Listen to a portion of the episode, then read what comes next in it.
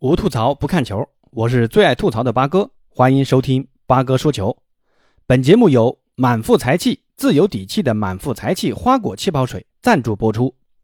这次国际比赛日，亚洲区和欧洲区的比赛已经结束了，各大俱乐部的球员已经回去备战本周末的联赛了。而南美区世界杯预选赛今天还有一轮，其中巴西对阵巴拉圭，阿根廷对阵秘鲁。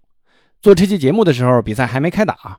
那结合前两轮的一些情况，这期节目呢，咱们聊一聊南美双雄巴西和阿根廷这两支球队的当家球星内马尔和梅西的一些情况。先来聊聊巴西的内马尔。那这次世预赛，内马尔因为传球失误又挨骂了。之前跟朋友们在节目里聊过啊，我对内马尔的未来还是很悲观的。二十九岁的内马尔这个赛季的状态，在我看来是走下坡路的。在俱乐部，随着梅西的到来，姆巴佩的逐渐挑起大梁。以前的前场核心地位自然受到挑战，而内马尔的踢法又比较需要球权的。如今在梅西和姆巴佩身边做做僚机或者过渡，内马尔确实做得不错，但这跟内马尔的本性不符啊，他还是喜欢拿到球带几步，时不时再过几个人。所以你会看到，逐渐内马尔从前几轮的策应配合，慢慢过渡到近几轮的有点毒，拿到球后还是有点黏啊，喜欢多带几步，甚至过掉防守球员。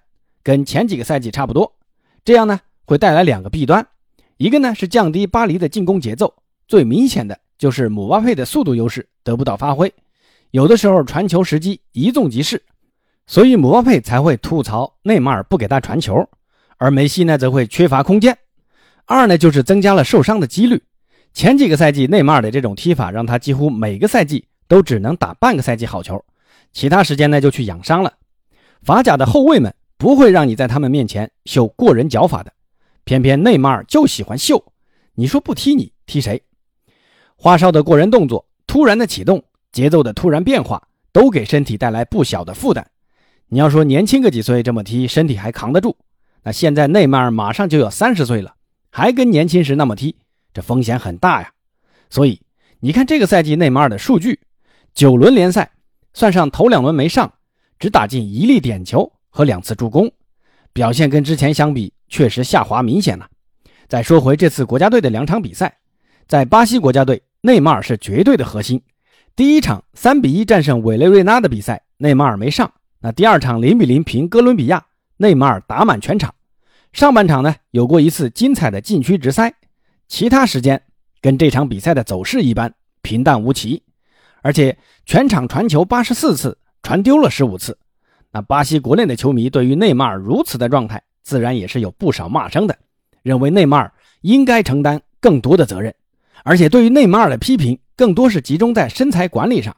巴西国内媒体就爆出这个夏天内马尔身体发福的照片，虽然回到巴黎后内马尔晒出腹肌照回击质疑，但职业球员还是要以状态说话。如今俱乐部和国家队低迷的表现，似乎也印证了之前人们对他的猜疑。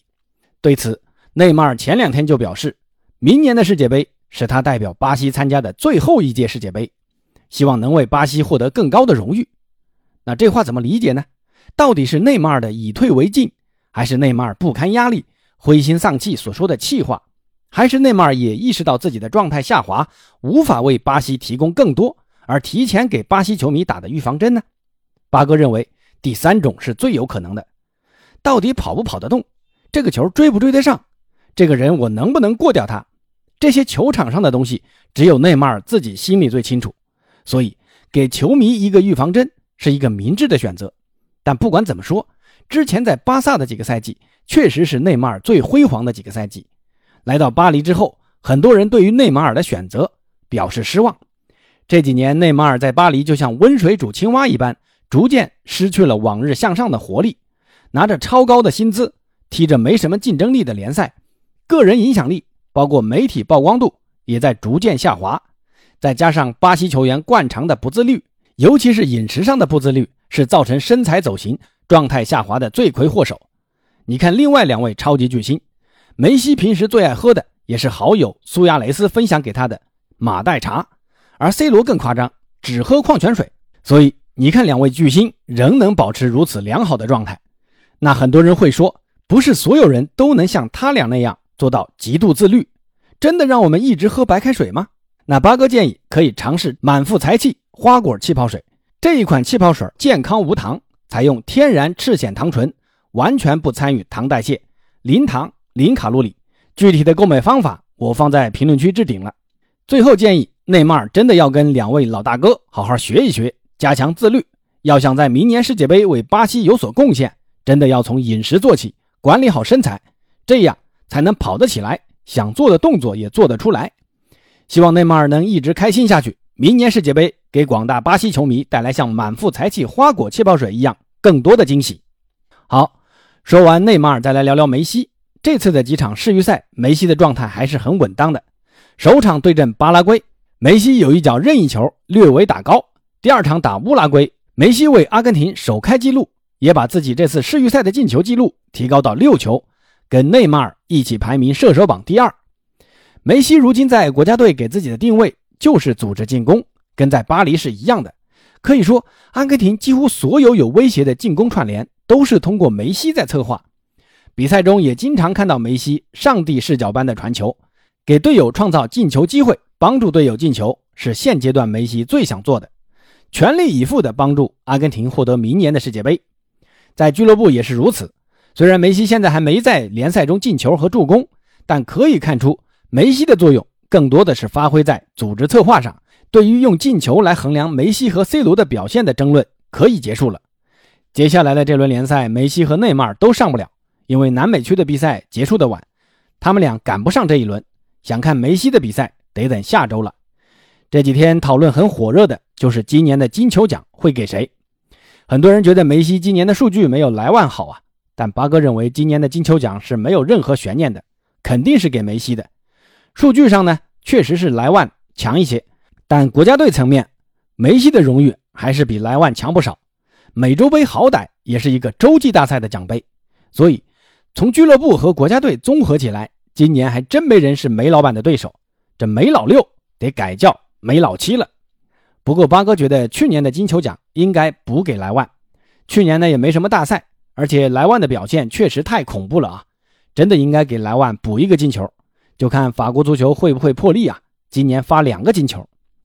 最后来说一下昨天看到的一个新闻呐，说沙特国家主权基金 PIF 要花十亿美元买国米。说已经跟苏宁谈了好几次了，那这次终于谈定了。八哥觉得这个不太可信啊，还专门去查了一下，确实有这个爆料出来，但正规的意大利三大体育报米兰、罗马、都灵体育报都没有报道，是米兰的一家叫《解放报》的媒体爆出来的，这个就有点让人觉得不靠谱啊。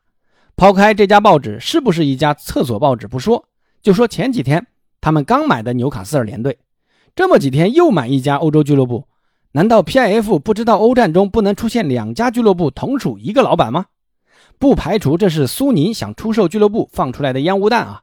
其实苏宁这几年把国米经营的还算可以啊，只是碰到这么个环境也难为他们了。要是真要卖，就别像当初莫拉蒂那样卖给一个不靠谱的印尼商人，这次卖给一个石油爹也行啊。对国米俱乐部来说，也是一次难得的机遇啊。好，今天的节目呢就先到这儿。那最后再说一下。对这款气泡水有兴趣的朋友，可以在他们的天猫旗舰店找一下客服，报一下暗号“八哥”，会有更多优惠哦。咱们下期见。